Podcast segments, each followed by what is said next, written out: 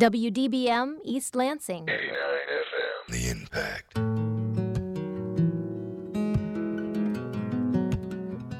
You're listening to Impact Exposure.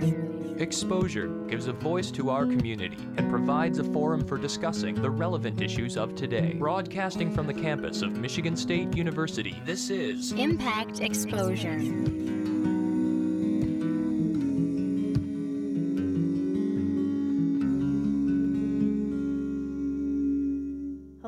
And welcome to Exposure. And tonight I am your host, Audrey Matus. Tonight we have really good stuff coming up this hour. We'll sit down with Benjamin Hall and talk about the Summer Solstice Jazz Fest coming to East Lansing. Then I sit down with Michigan author Bonnie Jo Campbell, who is on a book tour celebrating the UP.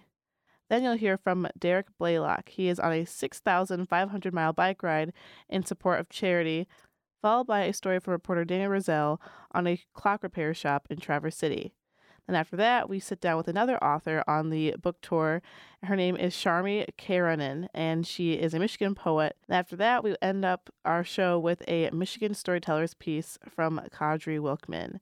But first, here's your weekly update. Now it's time for an update from Impact News.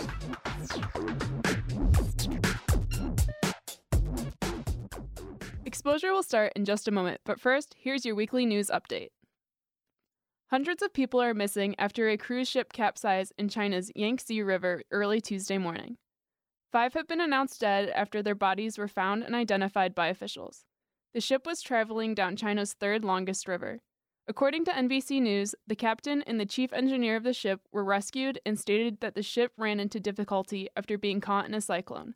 More than 50 boats and 3,000 people have been involved in their search and rescue efforts as the search continues to save lives. Now, Ryan Smith reports on the reinstatement of the Patriot Act. Today, the United States Senate voted to renew parts of the U.S. Patriot Act. The previous version gave the NSA the ability to tap into citizens' private phone records without warrant. The bill created by the House and approved by the Senate is a first step to reining the government's surveillance power. Previously, the NSA would initially store any desired phone records. Now, they are stored by the private phone companies themselves. To access these records, the NSA is now required to obtain a warrant from the secret Foreign Intelligence Court. The bill will take one full year to be phased in once it is signed by the president. With National News, I'm Ryan Smith. Next, we go to Nina oh Rao with the most recent edition of Vanity Fair. Speaking publicly for the first time, Caitlyn, with a C, Jenner compared herself on a two day emotional cover shoot for Vanity Fair magazine to winning the gold medal at the 1976 Olympics. She says that was a good day, but the last couple of days were better. This shoot was about my life and who I am as a person. Jenner reveals that she underwent several panic attacks while going through the process, but was worth it in the end. Buzz Bissinger, who is a Pulitzer Prize winning Vanity Fair contributing editor, had the chance to spend time with Bruce and Caitlyn, respectively, and eventually interviewed the cover model for this issue. Caitlyn concluded that with Bruce, lies were always told, but now Caitlyn is free and finally doesn't have any lies or secrets to keep anymore. With your entertainment news, I'm Nina Rao. And lastly, in local news, the Dutch King and Queen landed in Grand Rapids earlier this morning, making them the first Dutch monarchs to visit West Michigan in 30 years.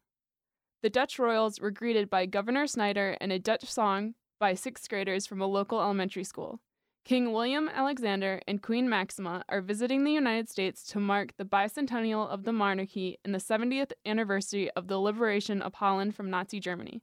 Michigan has the highest population of Dutch Americans in the United States, and the King and Queen plan to meet with prominent Dutch American families while visiting West Michigan. This has been your news update. I've been your anchor, Michaela Harris, and now back to exposure. Now I sit down with Benjamin Hall to talk about the Summer Solstice Jazz Festival, as well as the influence of jazz on modern music. I'm with Benjamin Hall today. He's sitting down with me to discuss the 2015 Summer Solstice Jazz Festival. It's a two day jazz festival that comes to East Lansing. Thank you for coming in, Ben. You're welcome. Thanks for having me. So let's start off with um, how long has the Jazz Fest been coming to East Lansing? This will be the 19th year, and it began, well, 19 years ago um, on campus at uh, Erickson Kiva. It was supposed to go all night long, beginning at, uh, I think, approximately 7 p.m. and going till 4 in the morning. And that was to reflect the traditions of the summer solstice um, in Europe. Okay, and then how does summer solstice and jazz kind of meet and make sense for this like event? Like how does like the name kind of come together? Well, um, our founder, uh, former MSU professor uh, Al Cafagna, it was it, it was all his his dream. So um, since it's the summer solstice jazz festival, it takes place as close to the solstice as we can get, you know, that weekend. And um, we don't go in all night anymore, but we do take advantage of the hopefully 14 hours of sunshine that we'll get that. Right. Fingers crossed. And um, maybe you could like talk a little bit about the lineup. What kind of performers can we expect? Are they all local artists? Well, we um we have a lot of uh, a lot of local talent as well as regional talent and uh, national and, and international talent as well. So we uh, locally we bring in um, the Metro Jazz Voices from Detroit. We've got uh, Orquesta Ritmo, uh, salsa band. Um, Ari uh, Title, who's actually an MSU Jazz Studies student, he'll be performing as well. Um, trying to think of uh, we also got a couple blues bands. Um, we've got uh, a headliner that's a young lady, a singer and trumpet player that's turning a lot of heads in New York City named Bria Skonberg. Right. Um, also, the MSU professors of jazz are usually always represented. Uh, so Rodney Whitaker will be playing with his current uh, incarnation, the, the Solar Energy, as well as uh, Etienne Charles will be performing too. Awesome. So, out of those artists, do you have one that's you're particularly excited to showcase in this festival? Maybe you could give a little bio on them. Well, um, there's a few. Actually. Okay, Uh, sure. I'll, I'll I'll break it down maybe by night. Um, Friday night, um, you know, as I had mentioned, uh, Rodney Whitaker's current uh, album is getting you know, rave reviews, and he's going to be playing with, with his group, as well as uh, Bria Skonberg's playing that night as well. And ending the night is kind of an intimate uh, affair at Pepino's with Etienne Charles. And I don't know if you've ever heard Mr. Charles before, but he's from uh, from the West Indies. Okay. He very much uh, brings that uh, flavor and that um, feel to his music. You know, very island feel as well as kind of a uh, you know Creole feel. Mm-hmm. Um, and also closing the education stage that night, we've got um, Thornetta Davis. We attempted to have her last year. She's uh, you know Detroit's um, what did she call herself? Detroit's rock and blues diva. And we attempted to have her last year, and she got rained out. But this year we got a tent, and we're not messing around. Awesome. And then on Saturday, Saturday there's a lot going on. Uh, we've got um, Jason Adasiewicz, who's a uh, kind of avant-garde uh, jazz vibraphone player who plays the vibes with some crazy rock and roll intensity. I've never seen anybody play the instrument like that before. He's going to open things up at one o'clock at the Broad in the Sculpture Garden, and then we've got uh, a group of young people from New Orleans called the New Orleans Swamp Donkeys that are going to lead a traditional New Orleans style second line parade through the Broad up uh, Grand River to MAC. I mean down MAC to the Ann Street Plaza. Um, also on that day, we've got uh, Jeff Hamilton, who is, uh, you know, he's a he's a drummer. He's played with all sorts of big names, you know, and has led a couple, you know, huge groups as well. Um, he's going to be kind of the big act on on uh, on Saturday, as well as uh, the Lansing Symphony Jazz Orchestra has a big band that they, um, you know, about 20 members, and they you know have a very very huge sound. They'll be playing on Saturday.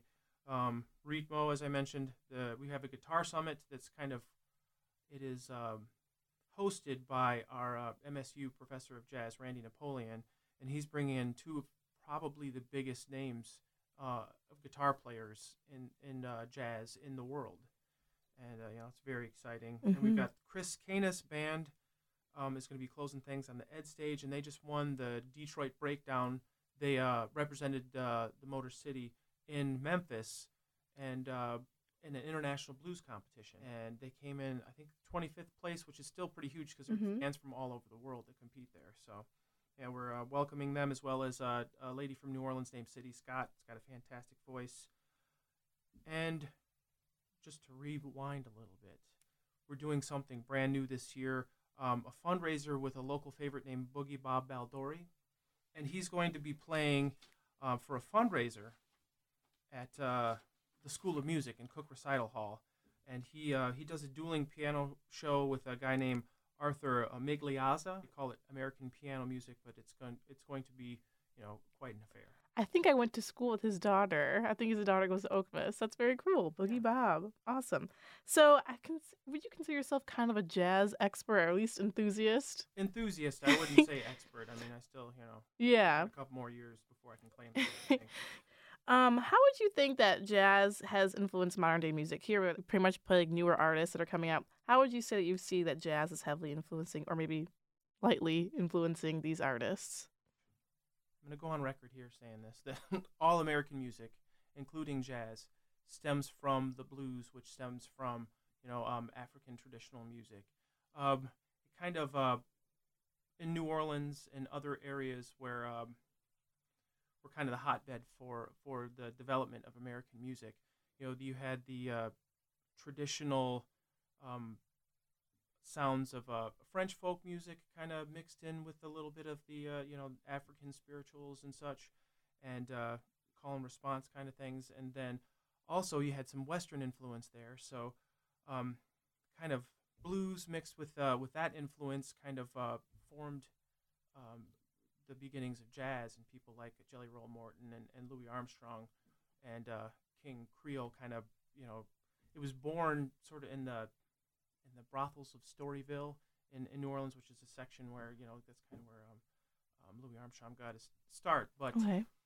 that music, you know, um, turned into big band. Big band turned into um, swing. Swing turned into rock and roll eventually. And I mean, it all, you know, it's all American music, and it's Mhm. just you know, evolving and evolving. And um, you were uh, we were talking before on the air about how groups that people listen to on the Impact, how um, the ja- how jazz might apply towards the music that, that's played on the Impact, and you know, um, Alabama Shakes, they've got that that straight up Memphis soul, and those those horn parts. I mean, they are that's the harmonies. Those are jazz harmonies. That's where they that's where they came from. You know, people like Ray LaMontagne and trying to think of other people. Uh, I don't know if Medeski Martin and Wood is still popular among the college kids, but you know, all that stuff. They those guys, this is the music they listen to and that inspired them to take the music that's out there right now and, and, and make their own.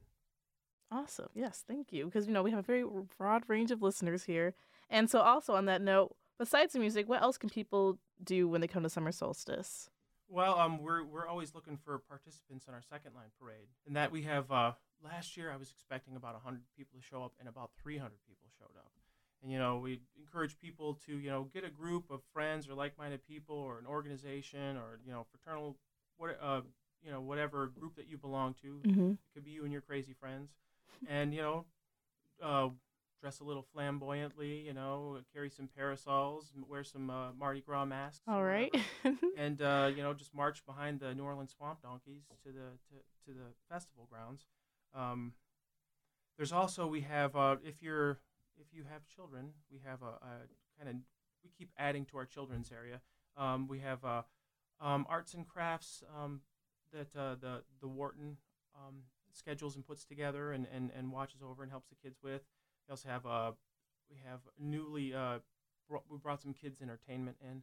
So we'll have a, um, a- a lady that's going to be leading some like sing along, move along stuff, as well as we've got a, a local um, author that wrote a book about jazz for kids, doing a couple readings on that. Um, there's also Harper's and Beggar's Banquet extend their patio, so you can you know enjoy a libation while listening to the music.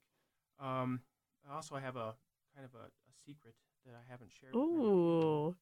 On Saturday, we're going to have flame dancers. Oh. Uh, jazz and film noir um, influenced uh, performance okay. by the Phoenix Rising Academy. And just one last thing on the parade. So the parade you can meet at you say two at the Broad.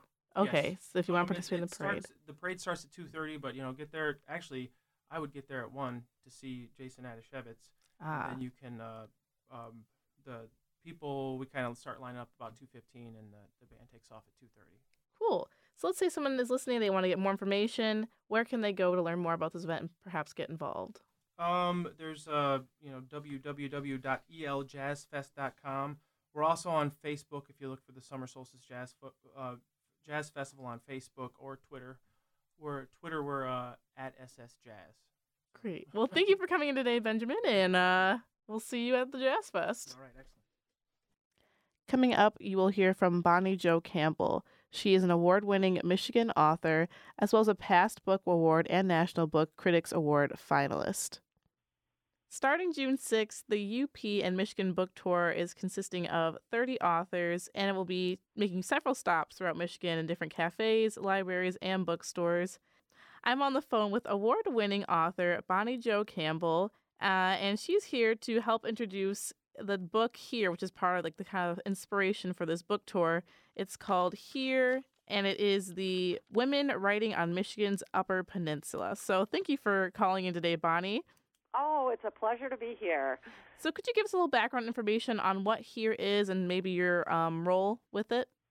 Well, um, Here is a book put together um, at Michigan State University Press by editor Ron Riekki, who is the state's biggest champion of everything literary in the Upper Peninsula.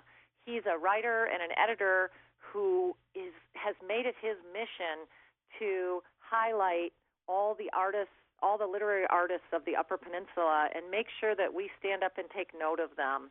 And I'm from the Lower Peninsula of Michigan, but I have been honored to spend time in the Upper Peninsula, and I, I um, took part in a big book tour with Ron Riekki uh, in 2012, and we visited many bookstores and met many Upper Peninsula writers. So I'm beginning to feel like part of the gang, and so I'm really happy to be promoting this book.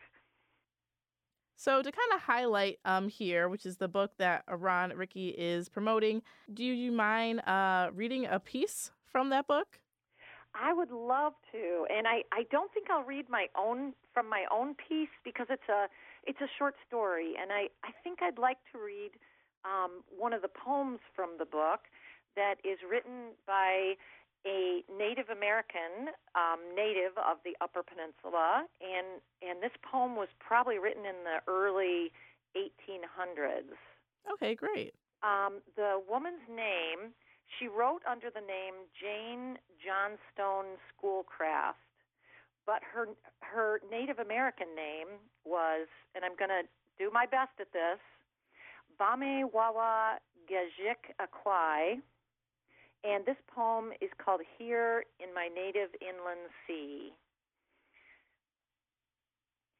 Here in my native inland sea, from pain and sickness would I flee and from its shores and island bright gather a store of sweet delight.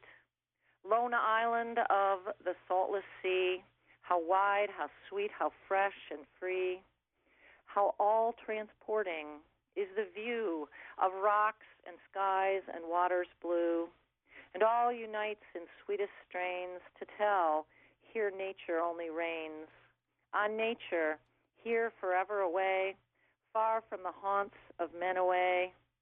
For here there are no sordid fears, no crimes, no misery, no tears, no pride of wealth, the heart to fill, no laws to treat my people ill.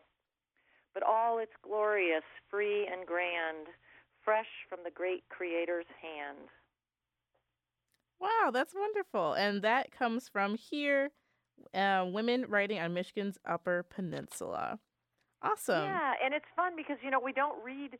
We tend not to see rhyming poems anymore, but you know in the old days people did write mm-hmm. poems with rhymes, and it's kind of pleasing to hear them. Awesome. And um, would you mind giving us a little background on your on your life story here? I know you've had a pretty interesting uh, life yourself. You grew up in a small t- farm town in Kalamazoo, and then you kind of tra- went to college and sort of traveled around the world with a circus for six months. It t- led adventure tour, bike tours in Russia. Could you explain how your experiences um, after leaving home kind of led you to start writing stories? It, um, I, you know, I grew up in a small town, and I think a lot of us who who grew up in little towns, especially in rural areas, we felt that the way to take on life was to get the heck out of town and to get away and do some really exciting things. And so I made it a point uh, as soon as I got old enough to run around and to hitchhike. I was hitchhiking even as a youth, which I should not have been doing. um, but I did have lots of opportunities, and I, I took every opportunity I could get to um, learn about the world, such as the opportunity to travel with the circus. I was a, I was selling snow cones. I wasn't on the trapeze, but I still got to live on the circus train. And then I I got the opportunity to work on bicycle tours in Eastern Europe with my cousins, and we had a really great time. In it seems crazy being a girl from Comstock, Michigan, to be running tours in Eastern Europe, but that's what we did. And I, I've learned, you know, that there are lots of opportunities out there for people who keep their keep their eyes open and keep their minds and their hearts open. But then the strangest thing happened to me later is that um, I found when I became serious about writing, I didn't want to write about any of those so-called exotic experiences. I wanted to write about life in Michigan, and especially about life in life and struggles in small towns and in the countryside in Michigan. And so that is what I spend most of my time thinking about now Mhm.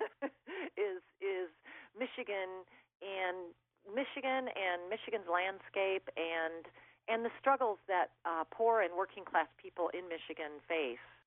That's great. And also, Bonnie is also known for her best selling book, Once Upon a River. And that was published in 2011. And it follows a young woman named Margot Crane as she embarks on a harsh, remote, and in some instances, sort of explosive journey to adulthood. And I believe it's also the prequel to your 2002 novel, Q Road, correct? Yeah, I wrote them in the wrong order. yeah. So would you mind um I know you plan to read an excerpt from that, but first would you mind explaining a bit more about the book to give it some context? Yeah, it's just um, I'm really interested in Michigan's wildlands, and I think that's why I'm particularly interested in the Upper Peninsula, which has more of them than any place in the state. Um, I'm I'm interested in, um, of course, in preserving wildlands, but I'm interested in the way that human beings interact with them. And I've always been a fan of Huck Finn, of course, as many of us are. Uh, our great river adventure story. But I always wish there could be uh, a river story for a female instead of a uh, instead of a boy. If there could be a girl who made her way on the river. So my character Margot Crane is a girl who's the same age as Huck Finn, and she is forced out to make her way in the world, and in particular to make her way on a, a river in Michigan. And so I wanted to create a character who was really at home in nature, a character who really um, could could possibly even survive in the wild. So that was a really fun adventure, and it it meant that I had to learn how to um, forage for food because I had to know what food she would be able to find. And I also had to learn how to shoot a gun. That's awesome. She's a shooter. Mm-hmm. Great. So what do you have planned to read for us today? Okay, well, I'm going to read from the beginning. Okay. It's the easiest part to get. Okay, so this is from chapter one. The Stark River flowed around the Oxbow at Murrayville the way blood flowed through Margot Crane's heart. She rode upstream to see wood ducks, canvasbacks, and ospreys, and to search for tiger salamanders in the ferns.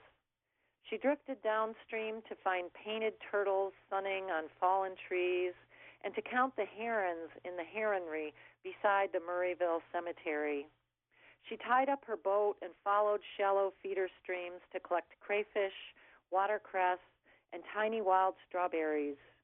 Her feet were toughened against sharp stones and broken glass. When Margot swam, she swallowed minnows alive and felt the Stark River move inside her. She waded through serpentine tree roots to grab hold of water snakes and let the river clean the wounds from the non venomous bites. She sometimes tricked a snapping turtle into clamping its jaws down hard on a branch so she could carry it home to Grandpa Murray. He boiled the meat to make soup and told the children that eating snapping turtle was like eating dinosaur. Margot was the only one the old man would take along when he fished or checked his animal traps, because she could sit without speaking for hours in the prow of the River Rose, his small teak boat. Margot learned that when she was tempted to speak or cry out, she should instead be still and watch and listen. The old man called her Sprite or River Nymph. Her cousins called her Nympho, though not usually within the man or the old man's hearing. Margot, named Margaret Louise, and her cousins knew the muddy water and the brisk current, knew the sand and silt between their toes, scooped it into plastic cottage cheese tubs and sherbet buckets, and dribbled it through their fingers to build sagging stalagmites and soggy castles. They hollowed out the river banks, cut through soil and roots to create collapsing caves and tunnels. If any kid stood too long in a soft spot and sank above his knees, he just had to holler, and somebody pulled him free. They spent summers naked or nearly naked, harvesting night crawlers from the mossy woods and frogs' eggs from the goo in underwater snags. They built rafts from driftwood and baling twine. They learned to read upon the surface of the water evidence of distress below.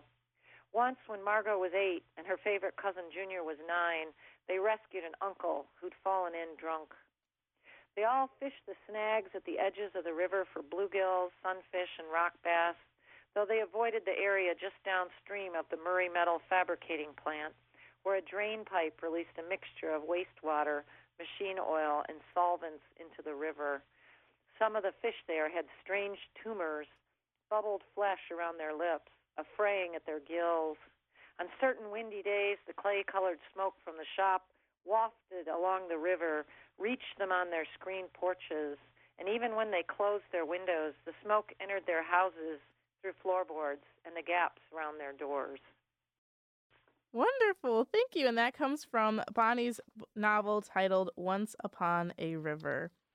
If you'd like to catch Bonnie Jo Campbell on this book tour, she will be in the area June 29th in the Literati bookstore in Ann Arbor and and July 17th in the Book Bug in Kalamazoo. Thank you so much, Bonnie. And oh, um, I'll be looking up for your books too. I'm very interested. Okay, very If you are interested in learning more about Ron Riekki's book titled Here Women Writing on Michigan's Upper Peninsula, that is launching this book tour, you can visit msupress.org. Now I sit down with 2015 MSU graduate Derek Blaylock. He, he is making a 6,500 mile bike trip around the U.S. to raise money for a foundation called Tommy's Heart, as well as raise awareness about heart conditions in young athletes. All right, I'm sitting with 2015 MSU graduate Derek Blaylock. He um, also gained some fame kind of with the trend of the hashtag Final Four bike ride, where he wrote his bike for 260 miles to Indianapolis to catch the Final Four game. But he is here with us today to discuss a new biking adventure he's currently on in memory of a childhood friend. So thank you for sitting with me today, Derek. Thank you so much, Audrey. I definitely appreciate it. When did you start this current biking adventure? Yeah, definitely. I started uh, May 16th, um, 2015, in uh, Charleston, South Carolina, and uh, I'm biking until August 1st, um, and will be ending in Greenville, South Carolina um, biking 6,500 miles um, for a buddy of mine's charity who passed away due to an undiagnosed enlarged heart um, at the age of 17. And his family created a charity um, to help fund free heart screenings for youth athletes. Um, so that's what I'm raising the money for. I just I wanted to do this to um, kind of delay getting a real job and entering the real world and stuff. And I also wanted to uh, do this to kind of see the country as well, and as well as raise money for a good cause too. So. Okay, so I saw on your blog um, there's like four port four points or parts of your travel. Where are you now in your four point plan? I'm uh, I'm ending basically my the first quarter of my trip, um, about 1,400 miles, I think, and uh, phase two kind of will uh, start and take me out to Colorado. Um, phase three will be um, from like LA to Dallas, and then the last one will be uh, Dallas to through Nashville to uh, Greenville, South Carolina, where I'll be ending as well. So. Okay. So have 23 states total that this whole trip covers. How many have you knocked off so far? Uh, let's see. South Carolina, North Carolina, uh, Virginia, Maryland, Delaware, D.C. if you count that, um, New York, Pennsylvania, Ohio, and Michigan. So ten so far. So, Awesome. yeah. Cool. And so, what day are you today, technically, for your trip? Seventeen. 17th day. Awesome. So okay. Today is day seventeen. Yeah. So, your 17th day here, you've come back to East Lansing on campus. Why are you here today? Uh, I came here because I spent the last four years here, and um, I felt like I had to kind of because I love it here. I love the campus and um, the people I work with just down the hall actually um, at University Advancement were so great for me and stuff, and I wanted to see some of them as well. And uh, um, so I decided to hold this balloon launch, and inside each balloon um, has a little message saying where uh, people, if they find the message, uh, where they can go online um, to tell like where they're from and uh, check out the story and stuff. And um, that's another way to kind of raise a little awareness while raising some money. And uh, um, we also had, some uh, goodies out there like T-shirts and stuff to um, raise money. And um, so I wanted to come back to Michigan State just because uh, um, it holds a special place in my heart, I guess, because I absolutely love it here, and uh, um, I'm glad I chose this place to go to college because I've met so many great people, and um, it's been a lot of fun. So. Okay, and then what is your goal for this trip? I know you experienced it's to, um, you said that it's to raise money, but like, what else are you trying to achieve or show with this trip? Um, I'm kind of doing this um, to show like you can really do anything if you want to. Um, like I've never been a huge biker, um, but I I wanted to do this for a good cause and see the country. And I think some people don't take the chances that they should when they're younger.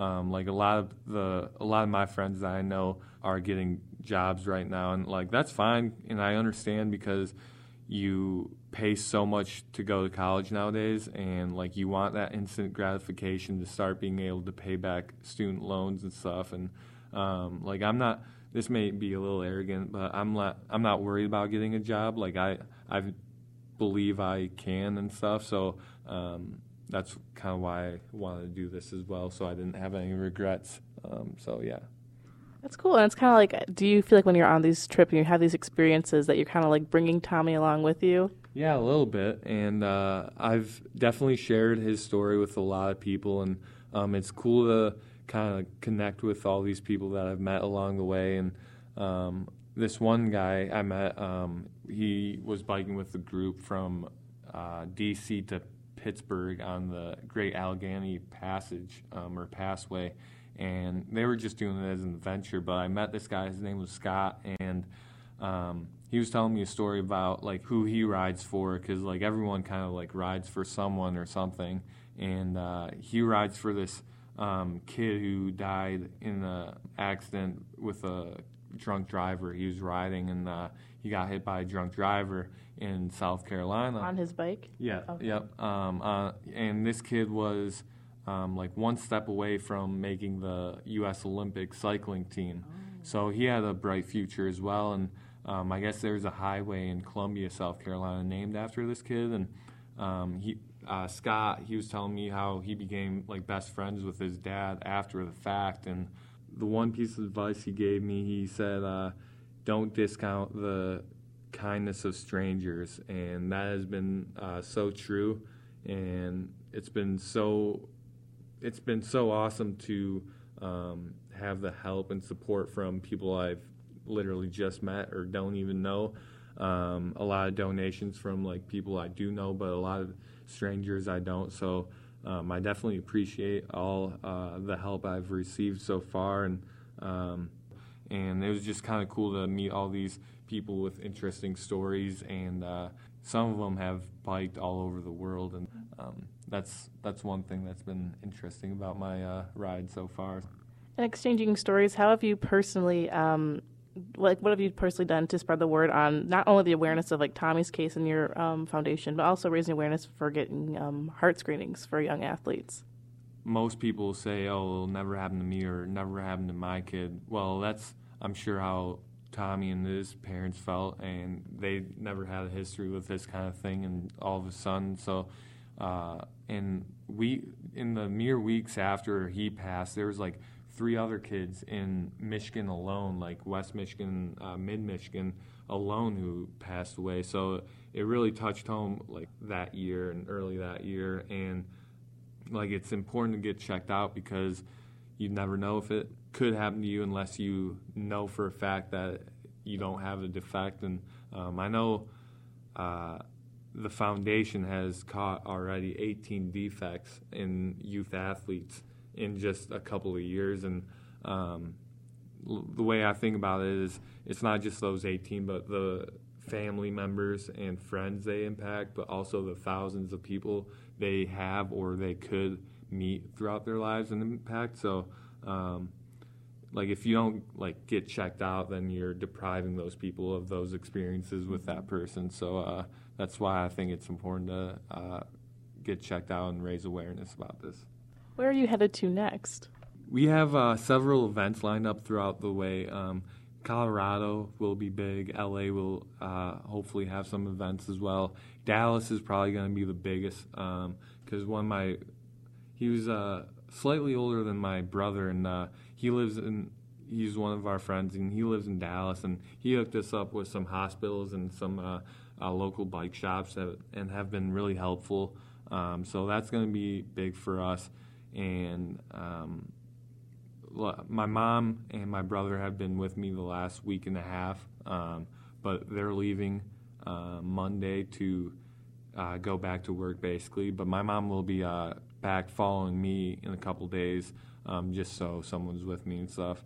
Um, but there are days where I'm like alone without anyone, so um, it's definitely a fun experience because I feel like when I am by myself, like I meet some cooler, not cooler, but uh, some more people because like I have to like actually reach out to other people and mm-hmm. stuff. So um, either way, it's been a fun experience and a cool way to spend my summer, I guess. So.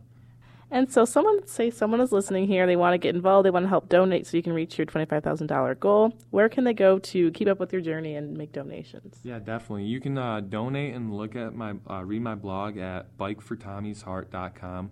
Um, I'm also on Facebook, um, Bike for Tommy's Heart, and I'm also on Twitter and Instagram um, using the hashtag Bike for Tommy's Heart. So um, I'm also on GoFundMe as well, um, GoFundMe uh, slash Bike for Tommy's Heart. So Bike for Tommy's Heart, you should be able to find me. Um, so check us out on Facebook and Twitter and uh, the website as well. So great, thank you, and good luck on your next stop. Thank you so much. For past episodes of Exposure, as well as podcasts and articles, go to impact89fm.org. Also, to stay up to date with what's happening at the Impact, you can also find us on Facebook as Impact89FM. Coming up, we have a feature from a while back where reporter Dana Rizal covers the history of a clock repair shop in Traverse City.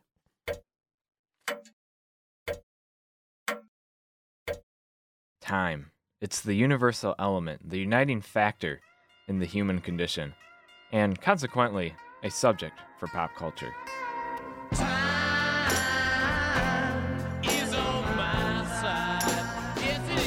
I'm pledging my time. Anytime I'm might stop the tick of time.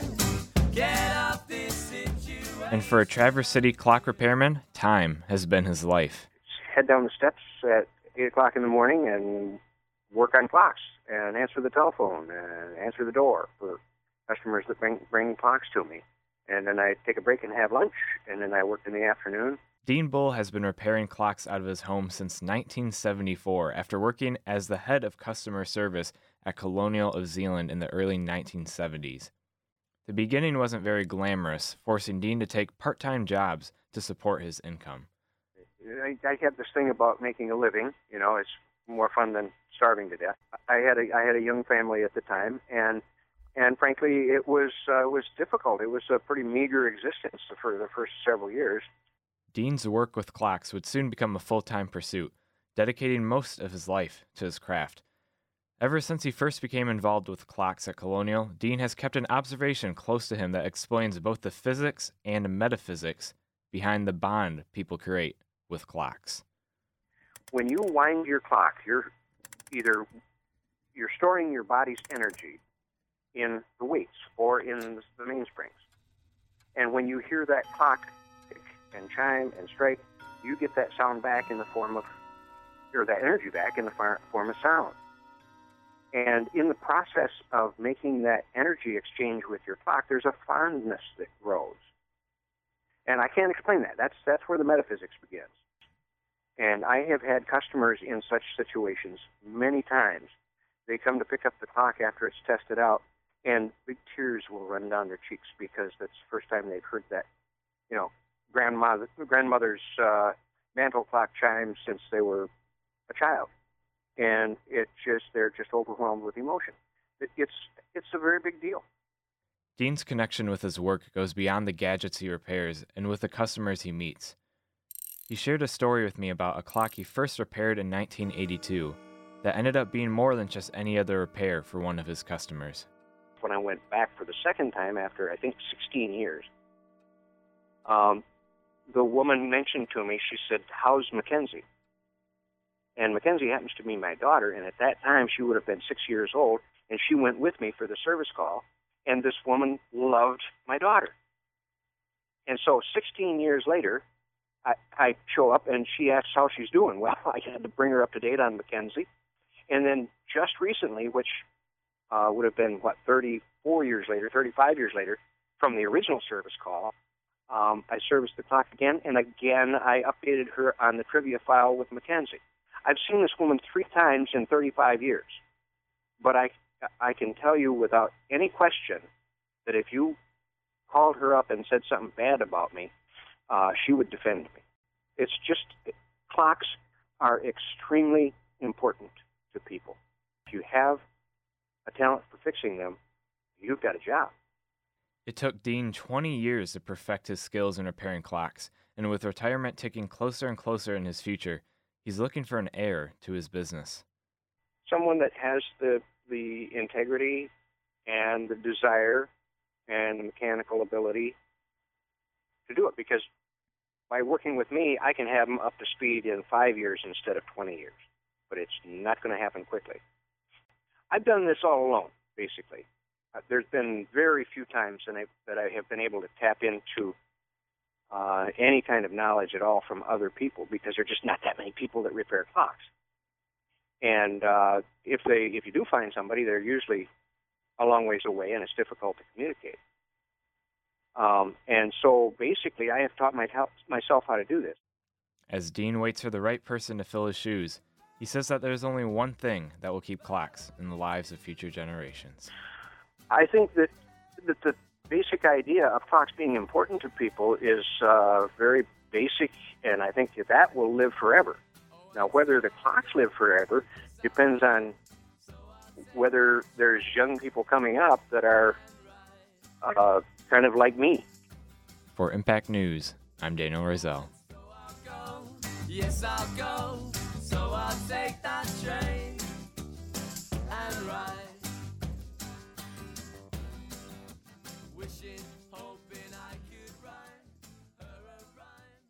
Earlier, I interviewed an author about her novel and her involvement in a current Michigan book tour taking place and now I sit down with another writer on that tour to discuss her poems and her natural sources of inspiration. So I have the pleasure of sitting down today with another author that's on the UP Michigan Book Tour that's stopping through many places in Michigan, highlighting a book put together by Ron Riekki, and it's highlighting the different women's writings in Michigan. It's called Here Women Writing on Michigan's Upper Peninsula. Here I'm with poet and writer Charmi Keranen. So you are on this tour, so you're going to help kind of promoting this book called Here.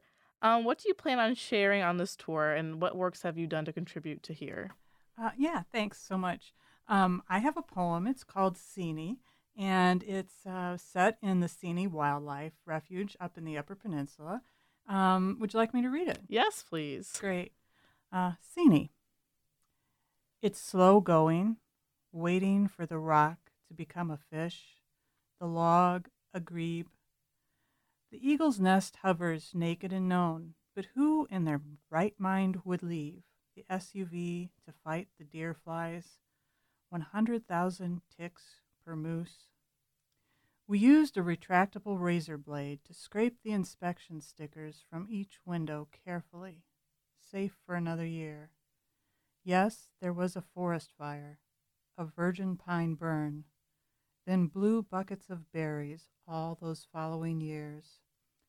The town was skirted like a woman you're dying to surround. Hemingway said the big two hearted was more poetic. Wonderful. And also, um, I know, Charmi, that you're not necessarily a Michigan writer, but you live in around the South Bend area of Indiana. But what is your connection with Michigan? Sure, I am a a, a Michi Michianer, I guess you you might call it.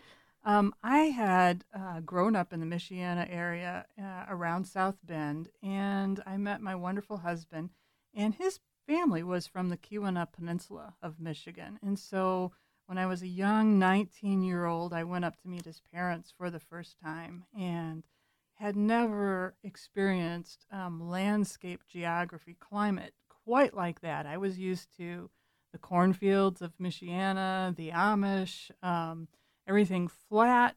And suddenly uh, there was Lake Superior. It was bluer than I had ever seen the southern parts of Lake Michigan before um, and wild. It was just so wild, um, rocky, beautiful beaches, and uh, I just fell in love.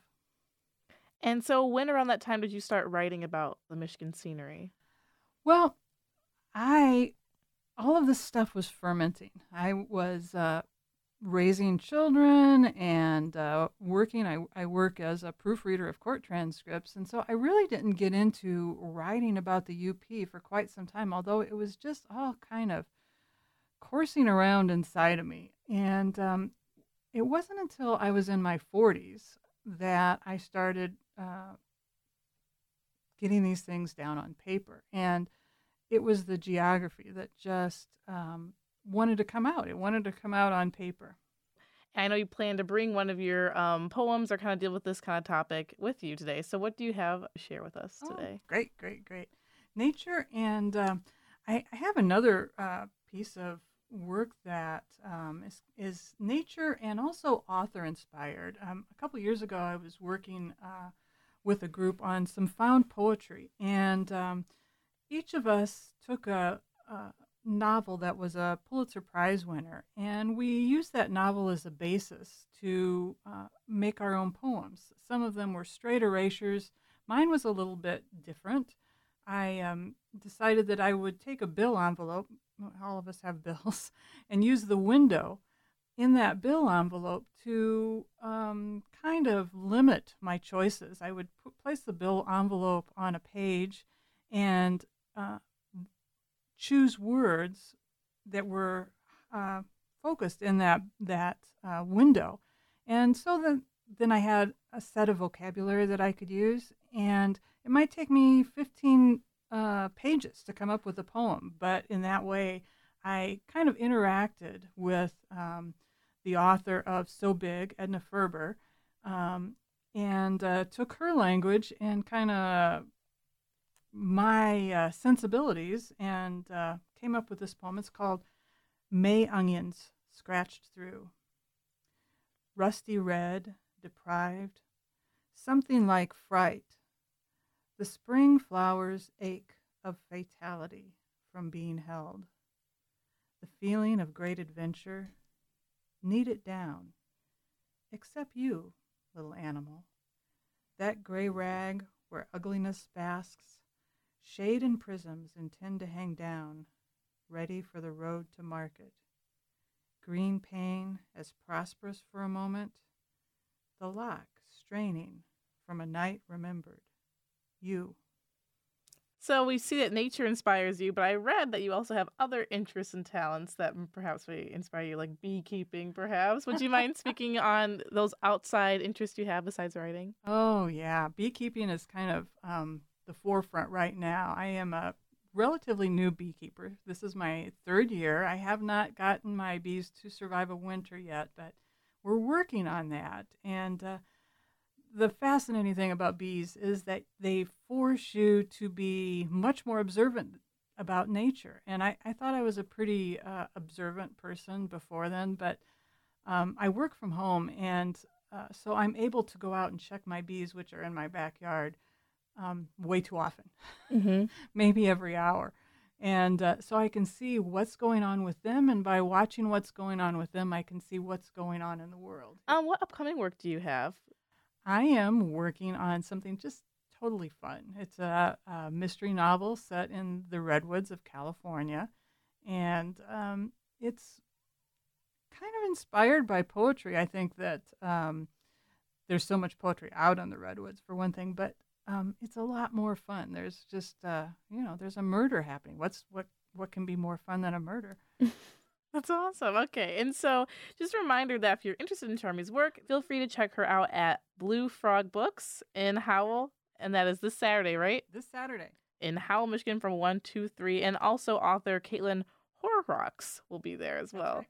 Um, thank you for joining us today, Charmy. Is there anything else you'd like to add? Sure. If you are interested in more of my work, um, the poem that I first read is available um, at Amazon. Uh, it's in a book called The Afterlife is a Dry County, and it's available on the Kindle. Awesome. Thank you so much for sitting down with me today. Thank you. We are ending on a really great note with our segment Michigan Storytellers, which highlights the stories of local residents.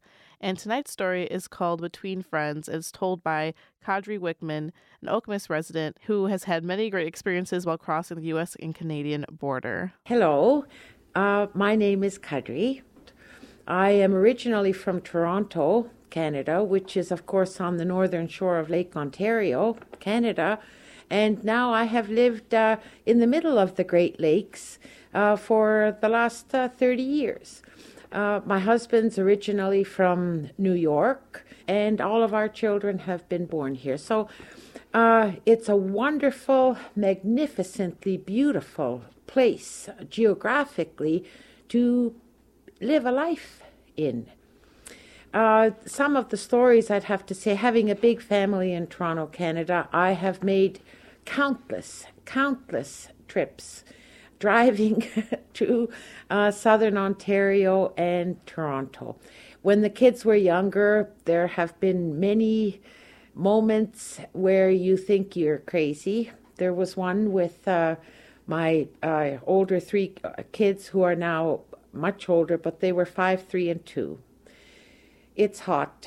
We have a Dodge Caravan, three baby seats, car seats. The youngest, uh, we're stuck in crawling traffic close to the border. My youngest uh, decides to take all of her clothes off, unbuckle herself from the car seat, and truly jump around the car, laughing and giggling like a little monkey. The, I couldn't stop anywhere. It was impossible situation, but the smiles, the laughter, the the the hand signals from the truckers and passerby will I will never ever ever forget. Uh, that's one of my uh, biggest memories. The other one, uh, I guess that relates also to the friendliness of the borders, the border crossing itself how organized, how dignified, how beautiful it is. I usually cross uh, Sarnia to Port Huron. Uh, and of course, major trucking route. It's also the hazmat uh, materials checkpoint, uh, which reminds me, of course, of another story. My mom, older, getting older in Toronto, was coming for a visit. The two of us were driving back home to Michigan, to our area. Crawling up to where the customs officer asks you questions, the regular, where are you from, where are you coming from, what are you bringing with you, and blah, blah, blah. But we were ticking. He was annoyed when he said, What's in your car? What's ticking? And we were absolutely clueless. But my mom had had um, a sort of a radioactive test uh, in, in the hospital in Toronto earlier and she was the one ticking. But they were so friendly. We had to drive back and forth, and my mom and the customs people are starting to laugh already about, but they had to go through the procedures. So that was a, a funny one. Then there's my sister's story crossing the border, where uh, she's now my sister is coming with my mother from Toronto to visit us. But they had gone through, I think it was McDonald's to have once they've crossed the border and they're in the US then they're going to eat their burgers on the on the road but the border agent asked them for some reason you know you're not supposed to bring in meat so I asked them do you have any meat in the car And of course, the two of them said no, but you can smell this wafting burger sm- smell in the car. And, and the, it seems this officer wasn't in the greatest moods. And he said, Well, what's between your burger? And of course, there's a patty there. So, believe it or not, they had to open up their hamburgers. And the, the customs officer, with tweezers, went and pulled the meat patty out of the burgers and let it drop in his little shed there somewhere in the garbage. So uh, certain moments that you you can recall. I love crossing the border. Like I said, the friendliest, uh, longest in history. I think friendliest border between two nations possible. Uh, uh Canada considers the U.S. biggest friend. And uh, the U.S. is big, but of course, uh, like was it Robin Williams who said it's like a very nice little apartment upstairs is is Canada. Uh, so uh, just to continue a little about the actual road, like I said, it's about 300 miles, and sometimes the trips can get long. And uh, if you're by yourself when the kids were small, you start to look at oncoming traffic, and of course, there's so many trucks. But did you know these trucks have faces? They have personalities. They're all different. Some are handsome young devils, these trucks. They're sleek and shiny. Some are real road warriors, and others look like uh, grumpsters. There's something odd. They are not wanting to do this anymore. Some are small, like uh, typical soldiers, yet others are like kings. So I have thought to myself that, um, uh, well, for a long time, that there are three kings that I like to think about. Then, of course, uh, Elvis Presley is king of rock and roll. and uh, in life, uh, cash versus checks or things. Cash is king. And I've told now my children who are driving that trucks, whatever you call them, semis or uh, uh, tractor trailers or 32 wheelers or whatever, they are king of the road. Don't mess around with them. They have such heavy loads on it. They can't stop for you, insect uh, whatever buzzing around there in and out of them. They are king of the road. Trucks are king of the road. And often I've uh, tried to keep your mental health too on the long drive. Sometimes I would begin to, and I'm not crazy, but think of uh, a trucking company, uh, uh every trucking company with the letter of the al- alphabet. And so I could go through for you right now A, B, C, you know, Bourassa, Challenger Freight, and uh, Expedited, and Kriska, and Thibodaux, and McCormick, and all of these, and their trucking symbols. It's an incredible logistical system of moving uh, product and freight that happens between Michigan and Ontario. I don't know about, you know, uh, British Columbia and Washington or maybe New Brunswick and whatever out east west, but wow to Michigan and Ontario. So uh, hats off to this uh, incredible exchange of freight. The friendliness of the border guards, both ways, I have to say, very nice to deal with you. Everyone is polite, asking where you're going, how was it, and then uh, have a safe trip, I've been told to hats off. Other than that, I have many, many stories. I love crossing the border. Uh, this area of the world is um, very special. Five huge freshwater lakes and a friendly border with greenery outside your window and lush farmlands uh, from either place. It's a very lovely place to live in the world. So, thank you. And that concludes our show. A big thanks to our general manager, Ed Glazer, station manager, Sammy Leonardo, news director, Quinn Hoffman, Matt Brisker for engineering tonight's show, and a big thanks to Ron Riekki for his help this week. I've been your host, Audrey Matus, and now it's time for Torch and Twang.